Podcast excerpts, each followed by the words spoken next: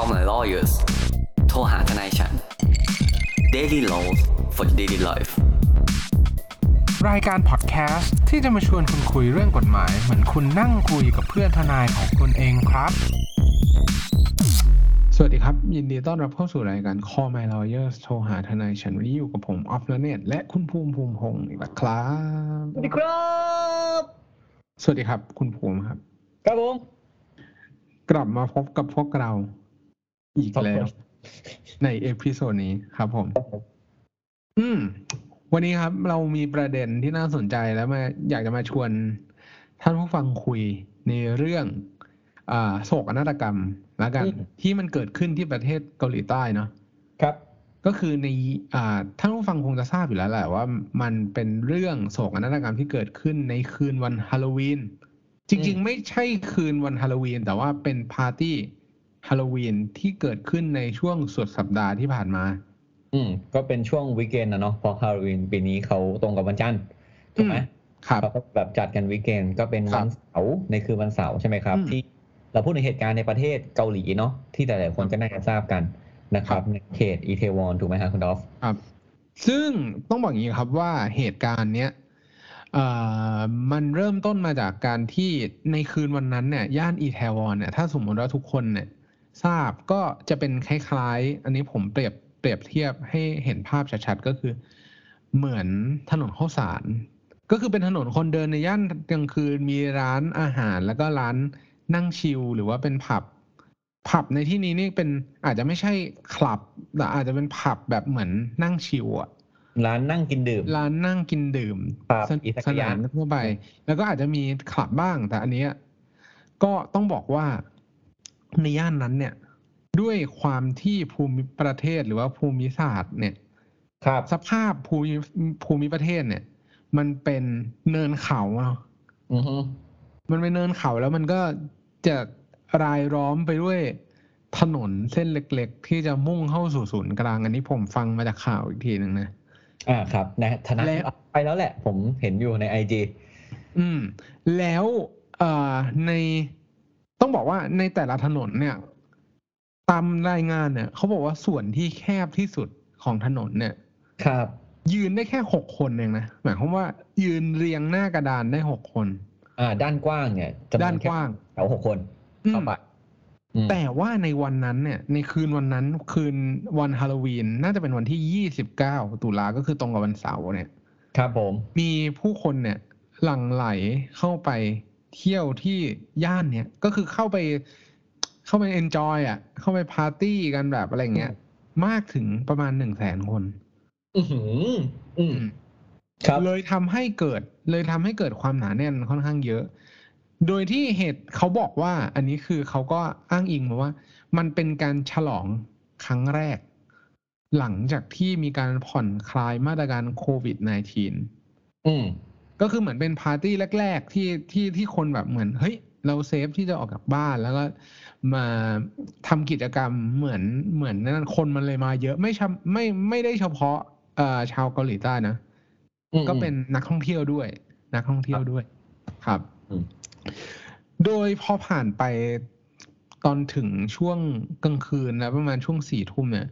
ก็มีเหตุเหมือนรายงานว่ามีการเบียดกัน มาก เพราะว่ามันเกิดการแบบเหมือนอ่าคนที่เข้าไปนั้นอะ ก็เบียดในเส้นทางเดินที่มันเล็กมาก ๆทำให้เกิดเหมือนผู้เสียชีวิตจำนวนมาก ซึ่ง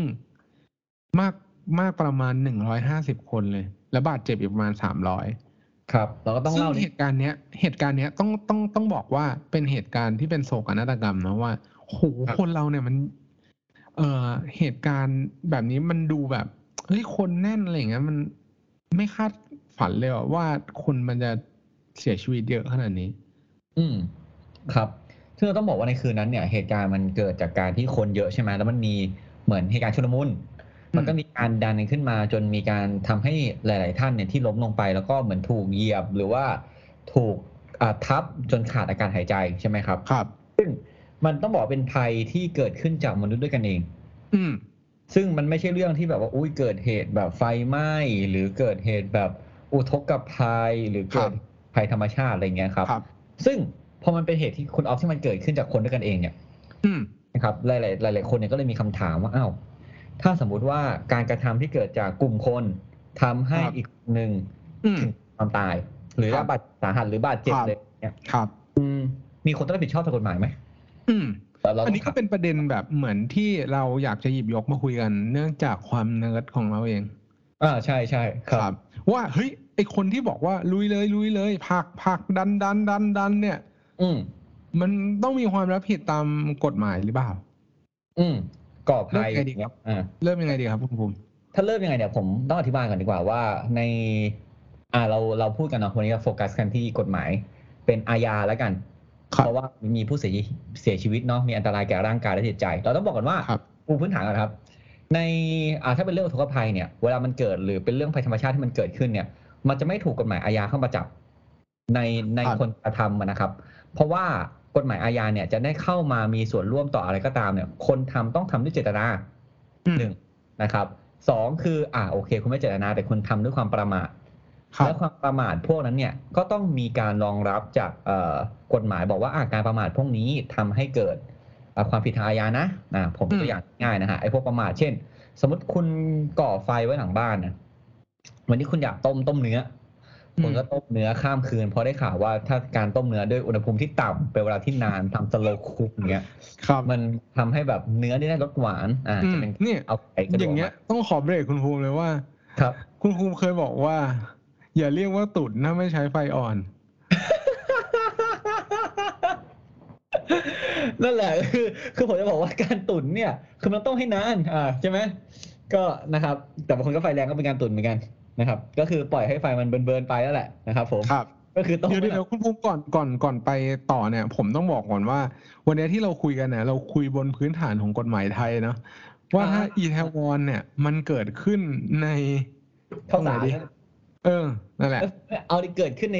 พื้นที่สมมุติในประเทศไทยแล้วกันเพราะเดี๋ยวอืมทำเป็นการแช่งเนาะเราเราเอาว่าเราจะปรับจากจากหลักของกฎหมายไทย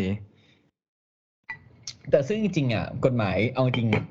กฎหมายอาญาเนี่ยมันไม่หนีกันเยอะครับ อืมครับในในความรับผิดนะในเรื่องในเรื่องของ principle ในเรื่องของหลักการเนี่ยส่วนใหญ่จะเท่ากันหมดอืมจะเป็นที่โทษ ครับไอ้พวกกฎหมายที่เมนสตรีมอย่างตายเตยอะไรเงี้ยอะเตยว่ะ ตายอะไรอย่างเงี้ยก็จะเป็นเรื่องที่ผมก็ไม่ได้ผมไม่ได้เมคฟันนะผมบอกก่อนคือคือผมมองมองมองในมุมกฎหมายเนาะอ่าก็คือว่าถ้าเป็นเรื่องของการตายการบาดเจ็บอะไรเงี้ยการก่อสร้างพวกเนี้ยมันแทบจะเป็นกฎหมายที่เป็น common ของทุกประเทศอยู่แล้วนะครับอย่างไอ้เรื่องไฟเมื่อกี้ใช่ไหมฮะสมมติผมตั้งไฟอยู่ที่บ้านแล้วเกิดแบบอ่าไฟมันไหม้ตอนคืนที่ผมหลับอย่างเงี้ยมีคนตายอย่างเงี้ยผมไม่ตั้งใจก็จริงแต่ความประมาทเนี้ยกฎหมายไทยจะบอกว่าผมต้องรับผิด ผมก็ต้องรับผิด ซึ่งครับในเรื่องพวกเนี้ย พอเราดูว่าอาจต้องเป็นทำไปเจตนานะ หรือทำในประมาทที่กฎหมายว่าผิด หรือมีหน้าที่ตามกฎหมาย อืม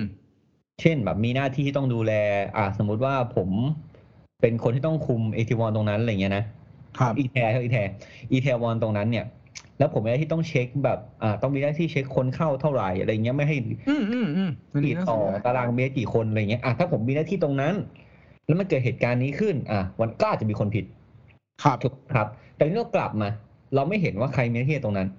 เราเห็นแค่ว่าเหตุการณ์เนี่ยมีการเราเห็นแค่จากทวิตเตอร์เนาะมีการดันกันเกิดขึ้น มีข่าวลือว่าอ่ามีคนเป็นต้นทาง บอกว่าเกิดการแก๊สรั่วอะไรก็ว่าไปซึ่งเรายังไม่รู้ข้อเท็จจริงทั้งหมดครับใช่ไหมครับ เรามาเริ่มมันก่อน ทีละขั้นตอนง่าย ๆนะครับ เรามามองกันว่า อะตอนเนี้ยมีคนตายแล้วแน่ๆคนที่ตายเนี่ย เกิดจากการถูกทับ ถูกไหมอืมเกิดจากการถูกดัน เรามาเริ่มที่ตัวละครที่เป็นตัวเริ่มการกระทำก่อนครับอะสมมติว่าเอ่อ ผมเนี่ยนะครับ ไปอยู่ในตรงนั้นแล้วผมถูกทับตาย คนที่ดันผมเนี่ยนะฮะหรือคนที่บอกว่าเฮ้ยดันไปเร็วมีแก๊สด้วยความที่เชื่ออย่างนั้นจริงๆนะเว้ยอืมอะดันกันอะไรอย่างเงี้ยคุณอ๊อฟคนกระทำคนแรก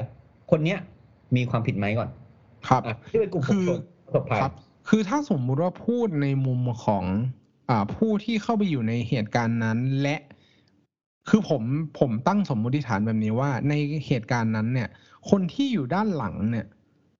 มีความเป็นไปได้สูงมากที่เขาจะไม่เห็น ว่ามีคนล้มหรือว่าอ่ามีคนที่ถูกทับอยู่ข้างหน้า ครับ ดังนั้นน่ะจะผมค่อนข้างที่จะเหมือนเอ็นเอียงไปในทางที่ว่าเขาไม่มีเจตนาหรอก ที่จะประสงค์ต่อผลหรือว่าเล็งเห็นได้ว่า การที่เขาดันไปเนี่ย จะทำให้เกิดการเสียชีวิตใดอืม เพราะว่าอันเนี้ย อันเนี้ยครับกลายกลายเป็นจุดตัดว่าเขาคงไม่ได้เจตนาที่จะทำให้เกิดการเสียชีวิต เพราะฉะนั้นในเรื่องความรับผิดของเขาตามตามอ่าการกระทำโดยเจตนาหรือว่าหัวตั้งใจที่จะทำให้คนเสียชีวิตเนี่ยผมว่าตัดทิ้งไม่ได้ ไม่น่าจะเป็นไม่น่าจะเข้าอ่าความผิดนี้ ส่วนการกระทำโดยประมาทเนี่ย อันเนี้ยผมคุยกับคุณภูมิตั้งแต่ก่อนเข้ารายการแล้วว่า อืม คือการกระทำโดยประมาทเนี่ย มันมีนิยามของกฎหมายที่มารองรับ การครับตีความใด ๆ ก็แล้วแต่เนี่ย มันจะอยู่บนนิยามที่ว่าพฤติการ หรือว่าวิสัยที่เกิดขึ้นกับคนคนนั้นเนี่ย อยู่ในภาวะตรงนั้นเนี่ย คุณคิดยังไงอืมซึ่งถ้าถามผม ผมเอาตัวผมเนี่ย เข้าไปอยู่ในเหตุถ้าสมมติว่าผมเข้าไปอยู่ในเหตุการณ์ แล้วครับมันมีการเบียดเบียดดันดันๆกันเนี่ยผมว่ามันก็ อ่า สมเหตุสมผล ที่คุณอยากที่จะเอาชีวิตรอด โดยการจะออกไปจากที่นั่น ด้วยอ่าระยะเวลาที่สั้นที่สุดทำให้ตัวเองเนี่ย รอดพ้นหรือว่ามีชีวิตอยู่ ครับ มันเป็นไปได้ที่เขาเนี่ยจะเหมือนตะเกียกตะกายหรือว่ามีการดันอะไรอย่างเงี้ยด้วยความวิตกกังวล หรือว่าด้วยความเครียดในตรงนั้นน่ะ ผมคิดว่ามันก็แอบ มันก็แอบสมเหตุสมผลในระดับหนึ่ง อืมซึ่งเราต้องบอกว่าไอการดันในการอะไรเงี้ย สมมุติว่าในหัวเขาอะเขาเชื่อว่ามีภัยเกิดขึ้นจริงๆเว้ยเขาเชื่อว่ามีข้างหลังเขาเนี่ย มันต้องเกิดอะไรสักอย่างเขาถึงต้องวิ่งหนีกันอะแล้วเขารู้ว่าการโอเค การผลักมันอาจจะทำให้มันได้เป็นสิ่งผิดเนาะเพราะมันอาจจะเป็นการทำร้าย ผู้อื่นไม่เป็นไม่เป็นอันตรายแก่ร่างกายและจิตใจถูกป่ะอะ EP นี้ขอลงแบบเนิร์ดๆทฤษฎีนิดนึง คือการผลักเนี่ยเป็นการโอเค คุณดันเข้าออกไปเนี่ยมันเป็นการทำร้ายร่างกายโดยไม่เป็นอะไรต่อร่างกายและจิตใจอยู่แล้วเป็นลหุโทษในไทยนะครับ ซึ่งคำถามว่าคุณต้องรับเกียรติตรงนั้นไหมในมุมผมเนี่ยเวลาที่คุณอยู่ในพฤติการเช่นนั้นเนี่ยนะฮะที่คุณออฟบอก เราอะตั้งใจผลักเขาอยู่แล้วร้อยเปอร์เซ็นแต่เราไม่ได้คาดหวังให้เขาไปเจ็บไปอะไรอย่างเงี้ยนะครับ มันก็อาจต้องดูว่าเจตนาตั้งต้นเป็นอะไรเนาะเสร็จปุ๊บคราวเนี้ยไอการผลักการดันเนี่ยแม้ว่าการทำนั้นเป็น action ที่มันไม่ถูกต้องตามกฎหมายละเมิดต่อกฎหมายนะครับอืม แต่เหตุที่มันเกิดขึ้นเนี่ย ผู้คนเหล่านั้นเนี่ยมันคิดว่าภัยอะกำลังจะเข้าถึงตัวเขาแล้วเว้ยคือเขาเชื่อเชื่ออย่างนั้น เชื่ออย่างจิตใจจริงไม่รู้ว่ามีไม่มีนะแต่เขาเชื่ออมคนข้างหลังบอกต้องดันต้องดันอะไรเงี้ย ซึ่งการกระทำเหล่านี้เราอาจจะมองว่ามันเป็นการแบบเป็นการป้องกัน โทษครับ เป็นการจำเป็นต้องทำหรือเปล่าอืมครับ เพราะว่าคือในกฎหมายจะมีหลักหนึ่งคือหลักจำเป็น เป็นการกระทำ เพื่อทำให้ตัวเองเนี่ยปลอดภัยเนาะรอดพ้นจากภัยนั้น อันนี้เอาอืมง่ายอืมๆอืมนะครับผมเพราะว่าอ่าอย่างเช่นแบบมีเหตุการณ์อะไรเกิดขึ้น สมมุติว่าบ้านผมน้ำท่วม ใช่ไหมครับ แล้วอ่าในหมู่บ้านเนี่ยกำแพงตั้งมิดแบบอ่า attack on the titan เลยอือ่ามเสร็จปุ๊บคราวเนี้ย วิธีจะระบายน้ำได้คือต้องทุบกำแพง ผมทุบกำแพงผิดไหมผิดแต่ทำให้น้ำอะกระจายแบบเดรนออกไปอะไหลออกไปอะ ทำให้ข้างในเมืองไม่ท่วมเนี่ยอ่าอันเนี้ยผมก็อาจจะอ้างจำเป็นได้ ซึ่งกรณีที่เป็นอายุตรงเดียวกันถูกไหมครับซึ่งเขาเชื่ออย่างบริสุทธิ์ใจจริงๆ เพราะฉะนั้นเนี่ยอืมคนที่อยู่ตรงนั้นเนี่ยนะครับ การกระทำเพื่อตัวรอดเนี่ยไม่ผิดกฎหมาย ครับ ถูกปะไม่ไม่ไม่ถูกมองว่าเป็นความผิดอย่างนี้ดีกว่า ผิดอ่าแต่ว่าไม่ต้องรับโทษ เออโทษ ผิดแต่ไม่ต้องรับโทษ คือครับคุณไม่ได้มีความผิดเลยขนาดนั้นกับเรื่องนี้ อืมอะคือคุณไม่ต้องรับโทษนั่นเองนะฮะในมุมในมุมเนี้ยผมมองว่าเป็นการจำเป็นเนาะซึ่ง อันนี้ตั้งบนสมมุติฐานที่คุณมองว่าการผลัก เป็นการทำลายร่างกายจนไม่เป็นอันตรายต่อร่างกายและจิตใจนะอืมครับ ซึ่งถ้าคุณมองอย่างเลนส์ที่เป็นกลางอะการผลักหรือการแหวกอะ มันต้องไม่ใช่การทำลายร่างกายอยู่แล้ว ถูกไหมเพราะว่ามันอืมไม่ใช่การข่วนต่อยชกตี เราไม่ได้ประสงค์ให้เขาเป็นอะไรถูกปะ อืม เพราะฉะนั้นเนี่ยเจตนาตั้งต้นเนี่ยมันเลยไม่เป็นเรื่องพวกนี้อยู่แล้ว เราอาจจะไม่ต้องอ้างไปถึงเรื่องจำเป็นเลย เสียด้วยซ้ำครับ เนาะ อาจก็ต้องขึ้นอยู่ว่าคุณเป็นคนมองโลกในมุมไหน อืม ถ้าคุณเป็นคนมองโลกในมุมที่แบบว่า เฮ้ย มนุษย์อะ มันต้องฆ่าฟันเพื่ออยู่รอดเว้ย คุณก็อาจจะไปเวย์เราได้ผมบอก เป็นเรื่องของความจำเป็นถูกไหมครับ อืม ถ้าคุณมองว่าการ survive หรือการเอาตัวรอดเนี่ย มันเป็นสิ่งที่คนเราทำซึ่งการผลักการอะไรไม่ใช่การไอ้นี่อยู่แล้ว ไม่ใช่การทำลายร่างกายอยู่แล้วอะอย่างเงี้ยคุณจะไปในเวย์ที่สองที่มองว่ามันไม่ได้เป็นความผิดเลย ในเรื่องนี้ อะคุณก็จะผ่านประเด็นประเด็นนั้นไป ครับ แต่อันเนี้ยเราพูดถึงคนที่เข้าใจว่ามีภัยเกิดขึ้นจริง ๆ กระทำเพื่อเอาตัวรอดจริงครับๆอันนี้ก่อนนะครับ อ่าอืมแต่สมมุติว่าถ้าในกลุ่มคนเหล่านั้นเนี่ย มีคนอย่างเช่นแบบ อ่า อย่างคุณเคร้อยล้านอย่างเงี้ย เช่นที่เกิดขึ้นในเหตุที่เอ่องานหนังสืออะไรเงี้ยนะครับอืมตั้งใจที่จะพูดข้อเท็จจริงบาคงรับอย่างที่เป็นข้อมูลเท็จเนาะ เพื่อทำให้ประชาชนแตกตื่นเป็นการยั่วยุอะไรเงี้ยพวกเนี้ย หรือเป็นการอะเนี่ยที่ผมอ่านมาอันนี้เป็น rumor นะเป็นข่าวลือว่าแบบอ่ามีการทวีตบอกว่าแบบมีการแก๊สรั่วในทวิตเตอร์อะไรเงี้ย คนพวกเนี้ย คนที่จุดเรื่องคนที่เริ่มเรื่องพวกเนี้ย เราใช้กฎหมายมาจับต่อไปแล้ว ถ้ามันเกิดขึ้นที่ประเทศไทยครัเราบจะบอกว่าคนพวกเนี้ยเป็นต้นเหตุเนาะอืมเป็นก่อให้เรื่องเหล่านั้นเกิด ครับ อ่าก็คือเป็นเหมือนผู้ลงมือในการกระทำเองเลย เพราะว่าไอคนที่ทำเหล่านั้นเนี่ย คนสมมตินะสมมติผมเป็นคนอ่าอันนี้กลับกัน ผมไม่ใช่คนโดนเหยียบละผมเป็นคนเต้าเรื่องไว้ยอืม ผมก็อยู่ดีๆผมก็เห็นรู้สึกว่าโอ้โหวันนี้แม่ง เบียดมากว่ะ เบียดปวดฉี่ไม่ไหวแล้ว อยากได้ห้องน้ำอยู่ตรงกลาง ผมแม่งก็ตะโกนไปเลยเว้ย เป็นภาษาที่เขาเข้าใจกันอะภาษาไทยก็ได้แต่จริงๆเขาเป็นเกาหลีนะตะโกนว่า เอ้ย ตรงนี้แก๊สรั่ว ไฟจะไหม้แล้ว รีบหนีเร็วทุกคน เนี่ยถ้าผมพูดคำเนี้ยแล้วมีคนเหยียบกันตายเนี่ย ผมคือคนลงมือที่ทำให้พวกคนเหล่านั้นตายเลยนะอืม เออ ผมคือผมต้องรับผิดด้วยพวกเนี้ย เพราะว่าผู้สมมติผมพูดเนี่ยโอเค ผมไม่ใช่คนที่เป็นคนเหยียบหรือเป็นคนทับหรือคนทำผู้คนเหล่านั้นตายก็จริง แต่คนที่รับเรื่องที่ผมพูดอะแล้ววิ่งออกไปแล้วดันออกไปเขาพวกเนี้ยจะถือว่าเป็นเครื่องมือในการทำความผิดของผม ถูกปะที่ผมเป็นคนก่อให้เรื่องเหล่านี้มันเกิดขึ้น ครับ เหมือนเหมือนพวกประธานม็อบเหมือนอะไรอย่างเงี้ยพวกเนี้ยเป็นผู้ก่อให้เรื่องเหล่านี้เกิดขึ้นเสมออืมเรื่องเนี้ยคือมคนคนนั้นต้องรับผิดอยู่แล้วในโทษนั้นๆอะไรอย่างเงี้ยนะครับคุณอืมอ๊อฟความเห็นในในมุมนี้ว่าไง สมมติถ้าครับคือต้นครับ คือมันมันมันก็อาจจะออกได้สองมุมแบบเป็นแบบเหมือน innocent agent แบบคุณภูมิก็ได้นะ ผมว่าอืมเออมันก็มีเซนนะว่าไอคนที่วิ่งไปเนี่ยไม่รู้อะไรเลยแต่ว่าคุณครัน่ะบจริง ๆ แล้วมีเจตนาตั้งแต่ต้นว่าอยากจะให้ทำแบบนี้ โดยที่เจตนาผมเสริมนิดนึงว่า เจตนาเนี้ยผมว่าถ้าจะปรับให้ตรงน่ะ น่าจะต้องเป็นเจตนาเล็งเห็นผลด้วย อืมอืมอืมอืมคือคือคล้ายๆว่าเขาอาจจะไม่ได้ประสงค์ให้คนเนี่ย มีการเสียชีวิตใด ๆ ก็แล้ว แต่ แต่ว่าครับคุณรู้นี่ คุณสร้างสถานการณ์ในเหตุการณ์ที่มันมีแต่คนหนาแน่นแบบเนี้ย ครับ มันทำให้เกิดความชุลมุนแล้วอาจจะทำให้เกิด การเสียชีวิตได้ อย่างเงี้ยมันก็เป็นเรื่องราวที่เราก็ต้องไปเหมือน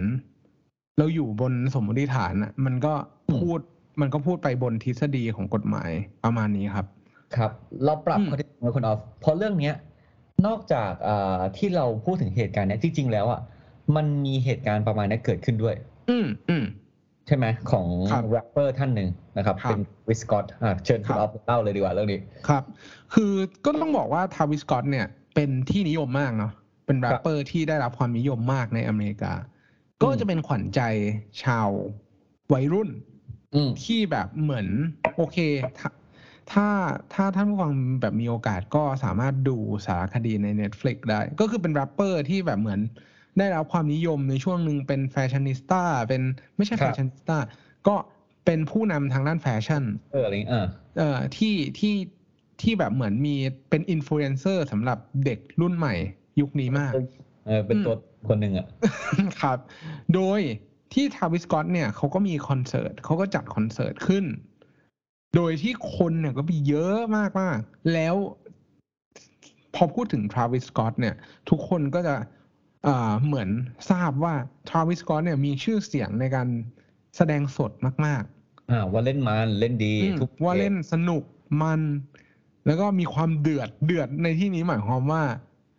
ทุ่มเทแล้วก็ทำให้แฟนแฟนเพลงเนี่ย เข้าเข้าถึงอารมณ์ของบทเพลงอะไรเงี้ย ซึ่งประกอบกับการเป็นแรปเปอร์เนาะ ที่มันจะมีความ aggressive อยู่ในตัวมีความก้าวร้าวอยู่ในตัวเนี่ยอืมในคอนเสิร์ตหนึ่งหรือว่า Astro World ของของ Travis Scott เนี่ยครัที่บจัดในเมืองบ้านเกิดน่ะเนี่ย มันทำให้มีคนเบียดกัน และเกิดเสียชีวิตในในงานนี้ อืมอืมแต่เรื่องนี้เนี่ยมันจะแตกต่างกับอีแทวอนนิดนึงครับเพราะอีแทวอนเนี่ย ไม่ได้อยู่ในความดูแลของ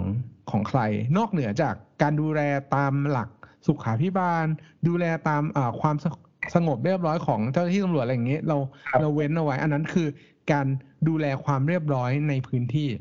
ครับ แต่ของทราวิส s ก o อตเนี่ยเอ่อภายหลังจากที่มีอ่ามี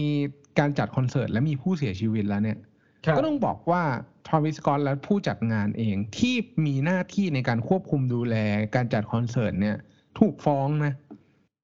ถูกฟ้องและก็ถูกเหมือนกล่าวอ้างว่า ผู้จัดงานรวมไปถึงศิลปิน เนี่ย ไม่ได้ใช้ความระมัดระวัง แล้วก็ตามสมควรที่จะควบคุมจำนวนคนที่เข้าไปในงาน รวมไปถึงเหตุที่จะสามารถเหมือนบรรเทาความความเสียหายที่เกิดขึ้นจากการเล่นคอนเสิร์ตได้ ทั้งนี้ทั้งนั้นแล้วเนี่ย ในระหว่างการจัดคอนเสิร์ตเนี่ย มีรถแอมบูเลนหรือรถพยาบาลนะวิ่งเข้าไปในคอนเสิร์ตด้วยนะ เพื่อไปรับตัวผู้ที่ได้รับบาดเจ็บมาเนี่ย ครับ ก็ยังไม่หยุดหมายความเออว่าไม่ได้หยุดเล่นเพื่อที่แบบเหมือนจะคลี่คลายปัญหาที่มันเกิดขึ้น ก็ยังมีการแสดงต่อไป เขาก็มีอ่ารายงานว่ามีการฟ้องคดีเป็นเรื่องเป็นราวกับตัวผู้จัดรวมถึงทาวิสกอตด้วย อืม ซึ่งจริงๆเราต้องบอกว่าคุณทาวิสกอตเนี่ยเขาเวลาเขาอยู่บนเวทีเขาก็เล่นใช่ป่ะเขาก็อืมโอเคเดเทนแหละก็อยากให้ทุกคนแบบเข้ามาได้รับได้รับคุ้มค่าตั๋วเนาะแต่พอมันเกิดเหตุชุลมุนขึ้นอะการที่อะคุณอาจจะเรียกคนขึ้นมาหน้าเวทีอย่างเงี้ยแล้วคนมันก็อยากแบบ participate มันก็วิ่งเข้าไปเพื่อแบบเฮ้ยฉันแม่งมาดูคอนเสิร์ตว่ะไอ้เชี่ยเขาเรียกฉันมาฉันต้องเข้าไปปุ๊บปุ๊บอืมแล้วมีคนแบบบาดเจ็บอะไรเงี้ยแล้วพอดีคุณทวิสกอตเนี่ยแทนที่เขาจะหยุดถูกปะถ้าเขาหยุดหยุดคอนเสิร์ตเลย เปิดไฟ ขอให้ทุกคนเคลียร์ทางให้อะไรเงี้ย อะอย่างเงี้ย ถ้ามันเกิดเหตุการณ์ประมาณเนี้ยนะเขาอาจจะไม่โดนฟ้องในเรื่องนี้ หรือต่อให้โดนฟ้องเขาน่าจะมีอะไรที่ดีเฟนต์ตัวเองได้ อืมครับในอีกจุดอีกเรื่องหนึ่งอีกเรื่องหนึ่งที่เขาเนี่ยยกหยิบยกขึ้นมาก็คือเรื่องการควบคุมจำนวนคนในพื้นที่จำกัด อืมเรื่องนี้จริง ๆ แล้วผมก็แอบให้ความสำคัญและเป็นประเด็นที่น่าสนใจเหมือนกันนะ เพราะว่าท้ายที่สุดแล้วคุณสามารถคำนวณได้ว่า ในพื้นที่ประมาณเท่านี้เนี่ย คุณครับสามารถรองรับผู้ชมได้เท่าไหร่ เหมือนกับว่า in case ของอ่าผับ หรือครับว่าอ่าสถานบันเทิงที่เปิดเนี่ย โต๊ะเสริมแล้วเสริมอีก เสริมหน้าเวทีเสริมตรงคุณภูมิเคยปะโต๊ะตรงลำโพงอะไรเงี้ยอ่าเคยผมไปกับคุณออฟนี่แหละคือคือให้เขาก็ก็อะเออ คือคือแบบเหมือนเสริมไปเรื่อยๆอย่างเงี้ย คือการที่จะเข้าไปในสถานที่พวกเนี้ย คนจัดหรือว่าผู้ดูแลสถานที่เหล่าเนี้ยเขาใช้ความระมัดระวังในการพิจารณาในเรื่องของจำนวนปริมาณผู้เข้าชมมากขนาดไหน ซึ่งในเคสเนี้ยเขาเคลมว่า คุณรู้อยู่แล้วคุณไม่ได้ไม่ได้จำกัดไอ้คนที่จะเข้าไปเลยอะ นั่นหมายความว่าคุณมีความประมาทที่ทำให้เกิดการเหยียบกัน หรือว่าเกิด อุบัติเหตุหรือว่าเกิดโศกนาฏกรรมครั้งนี้ด้วย เพราะคุณประมาทนั่นเอง อืมเพราะเราต้องบอกว่าพวกนี้มันสามารถคาดหมายได้เนาะอืมว่าพื้นที่ต่างๆต้องใช้จำนวนคนเท่าไหร่อย่างเช่นแบบอย่างกรณีที่เป็นผับดังผับหนึ่งที่ชลบุรีอย่างเงี้ยอืมที่เกิดเหตุเพลิงไหม้อย่างเงี้ยอ่ามันก็เป็นเรื่องเดียวกันเรื่องนี้เลย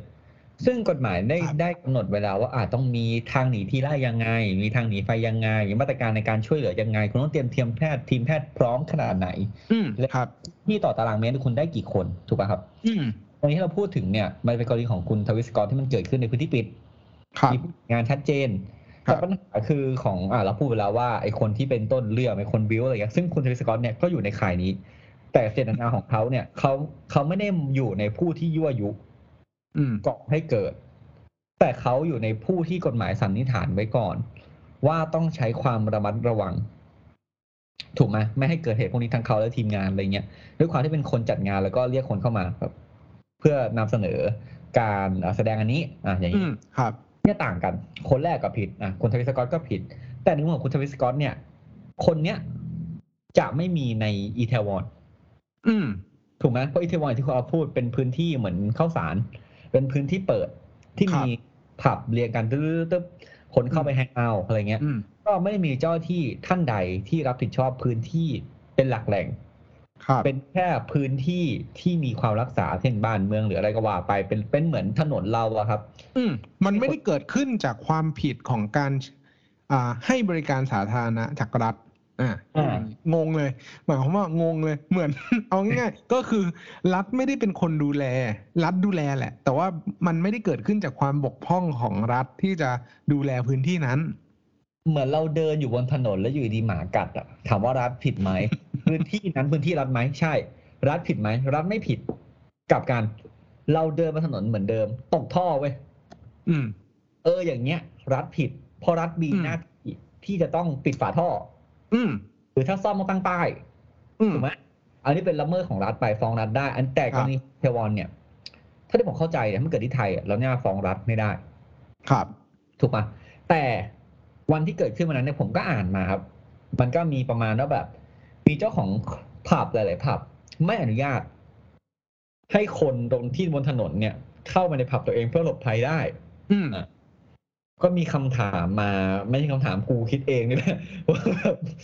คนอยากรู้ไหมว่าว่าอีเจ้าของผับพวกเนี้ยมันต้องรับผิดทางกฎหมายด้วยหรือเปล่า อืมมองว่าไง คือถ้าอย่างเงี้ย ในประเด็นนี้เราคุยกันแล้วเนาะว่าท้ายที่ครับสุดแล้วเนี่ย เราเห็นกันว่า เราเห็นว่า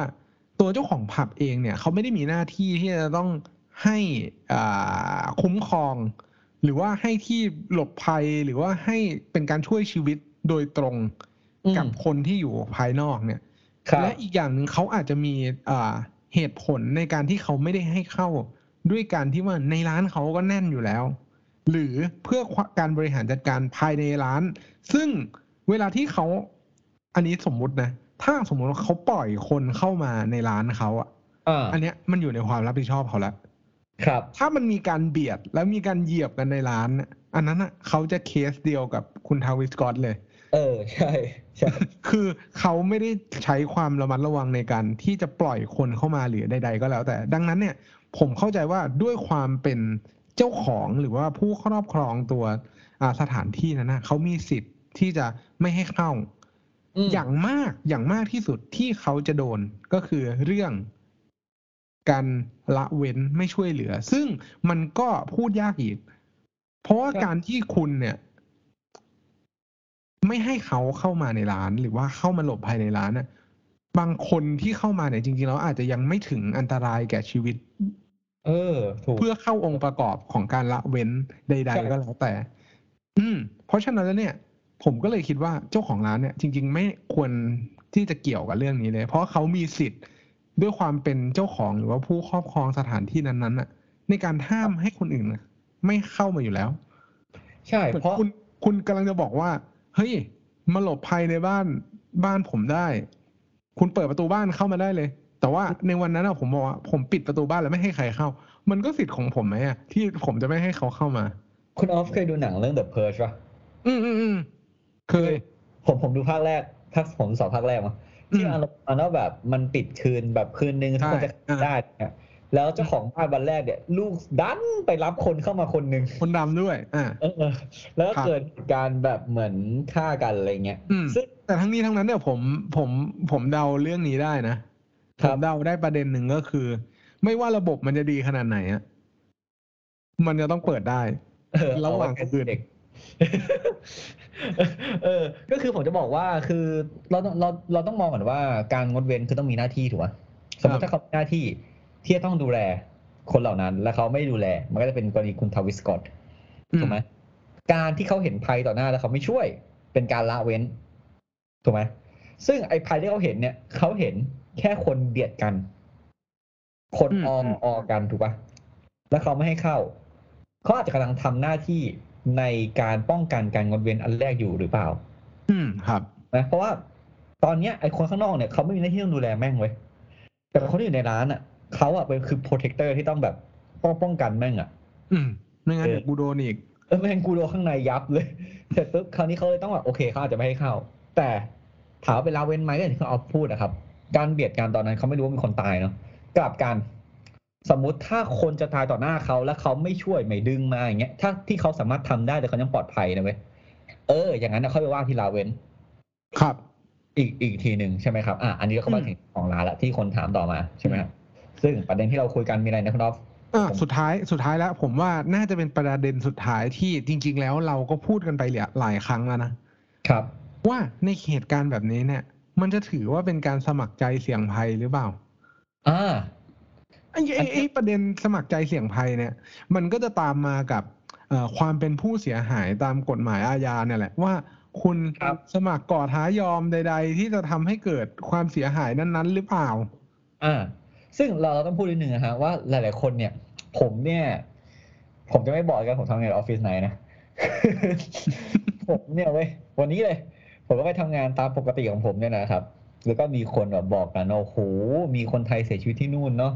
แล้วก็พูดมาว่าแบบโหเนี่ยไปลนไปเที่ยวหาที่ลนหาที่เองไปเบียดเบียดเบียดกันก็สมควรบลาบลาอะไรเงี้ยอืมอันเนี้ยประเด็น humanity เนี่ย คุณฟังผมพูดแค่เนี้ยคุณรู้แล้วว่าผมมองในมุมนี้ยังไง ถูกปะเออผมรู้สึกว่ามันก็สิทธิ์ของเขาถูกปะคนเราควรจะมีสิทธิ์ไปเที่ยวอะไรเงี้ยแต่นี้เรามองในมุมกฎหมาย กฎหมายเนี่ยเขาบอกว่าถ้าสมมุติคุณสมัครใจในการเสี่ยงภัยใช่ไหมครับ คุณไม่ใช่ผู้เสียหายคำถามคือคุณไม่ใช่ผู้เสียหายเนี่ย คุณทำอะไรได้บ้าง คุณก็ไม่ใช่ผู้เสียหาย คุณก็ไม่สามารถดำเนินคดีได้ก่อนอืมคนที่ทำก็ไม่ผิด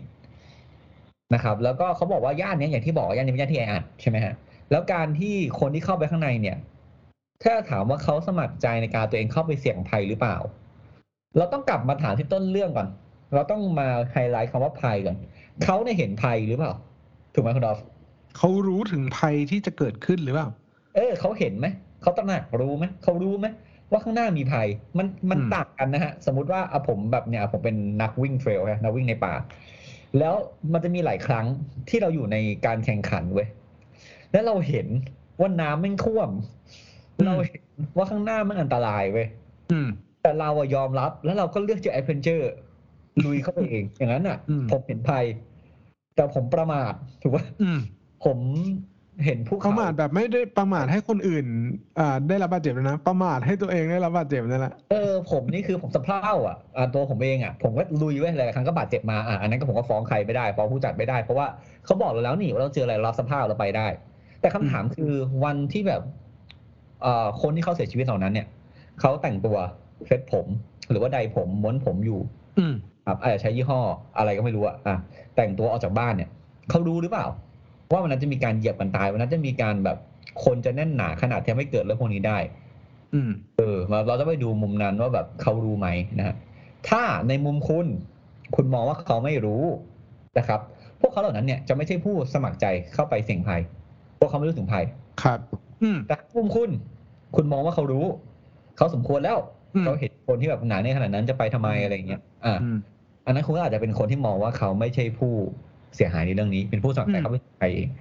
ครับอันเนี้ยเราสองคนฟันธงให้ไม่ได้ ประสบการณ์ในชีวิตของแต่ละคนเนี่ยไม่เหมือนกัน ครับคุณอาจจะมองว่าปลอดภัยไว้ก่อน อืมนะหรือคุณอาจจะมองว่าเอ้ยชีวิตมีก็ต้องใช้ you all- you only live once YOLO อืมอะคุณ ก็ไปลองดูว่าคุณชอบแนวไหนนะครับครับซึ่งถ้ามาคุณเป็นผู้เสี่ยงภัย ไม่ได้แปลว่าสมัครใจเสี่ยงภัย ไม่ได้แปลว่าไม่มีคนผิดนะฮะคนที่กระทำความผิดต่อคุณยังผิดอยู่ดี แต่ในเรื่องนี้ก็จะไม่มีอยู่ดี ถูกปะเว้นแต่ไอ้คนที่เป็นต้นเรื่องที่เป็นคนบลัฟให้ทุกคนแบบวิ่งวิ่งๆอะไรอย่างเงี้ยแต่ถ้าสมมุติว่าคุณไม่ใช่ผู้เสี่ยงภัยด้วย ถูกไหมคราวนี้คุณก็มีสิทธิ์ที่เลี่ยงได้เต็มเรียกแบบความเสียหายได้เต็มที่นะครับอืมซึ่งให้ผมเข้าใจผมเห็นรัฐของ เอ่อเกาหลีเนี่ยเขาส่งเมสเซจมาหาญาติของผู้เสียหายเอ้ยผู้ตายที่ไทยด้วยนะครับว่าอืมจะให้มีการมีการชดใช้เออมีการเยียวยาให้เยียวยาเยียวยา ใช่คำถามคือเรื่องพวกเนี้ยตามกฎหมายเนี่ย รัฐต้องเยียวยาให้หรือเปล่า ผมตอบแบบแซดนะแซดบัตทรูอะครับคือเศร้านะแต่มันเป็นเรื่องจริงอะอืมรัฐไม่เป็นต้องเยียวยาให้คุณนะฮะครับ เขาไม่ได้ผิดอะไรด้วยรัฐรัฐไม่ได้ผิดอะไร ถ้าเรื่องนี้เกิดที่ไทยนายกก็ไม่ได้ผิดอะไร ครับ แต่เยียวยาเนี่ยมันแสดงถึงความมีสปิริตอืมเพราะเราเห็นค่าของชีวิตคนที่สูญเสียอะไรเนี่ยนะครับแล้วว่าครับเราเห็นใจว่าเขาไม่ได้สู้แต่ลำพังอะไรก็ว่าไปมันเป็นมันเป็นวิธีที่โชว์ความ humanity อืมต้องความต้องเสริมคุณภูมิอืมต้องเสริมคุณภูมินิดนึงว่า เราจะบอกว่ายกตัวอย่างนี้ว่าไอ้เรื่องบรรเทาสาธารณภัยเนี่ย ผมก็อาจจะให้เครดิตประเทศไทยนิดนึงนะ จริงๆ แล้วเราก็มีโครงการที่จะเยียวยาอ่าผู้ที่ประสบภัยอุทกภัยเหมือนกันนะ เราครับที่ผ่านมาเราก็ทำแต่มันอาจจะไม่ได้เยอะ เพราะว่าเราเอ่อประเทศไม่สามารถดูแลทุกคนได้เป็นอย่างดีไม่สามารถสร้างอ่าบ้านหลังใหม่ให้ทุกคนได้ อืมเอ้ย อันนี้ผมแต่ต้องวิวหน่อยวะเรื่องเนี้ยอืมผมต้องวิวถึงบุคคลที่ไม่ได้มาวันนี้ครับ อืมอย่างอย่างตอนอันนี้ไอ้คุณแอดฟังอยู่ถ้าผิดมันก็ไลน์มาบอกแล้วกันนะ ให้ผมเข้าใจตอนที่เกิดสึนามิที่ภูเก็ตเนี่ย บ้านคุณแอดไปช่วยสร้างบ้านไปช่วยอะไรแล้วนะเหมือนแบบเอออืมลงลงกลึงคุณแนทอะไรเงี้ยเขาก็ไปช่วยสร้างเสื้อให้นะครับ ก็ถือว่าเราก็ต้องกิฟเครดิตให้กับคุณแนทด้วย ถามว่ากฎหมายเนี่ย สั่งไหมให้คุณแนทต้องไป คุณแนทไม่ได้ไปผู้ผิดสั่งไหมให้บ้านคุณแนทต้องไป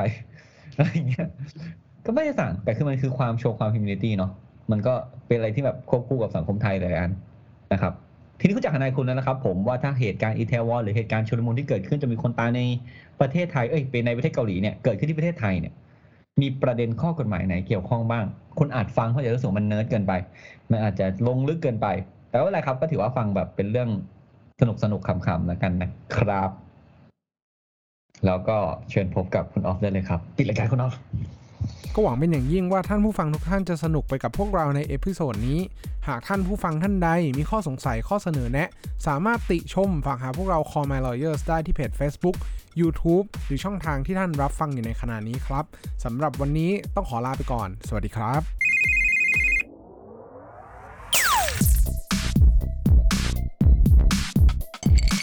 Daily laws for daily life.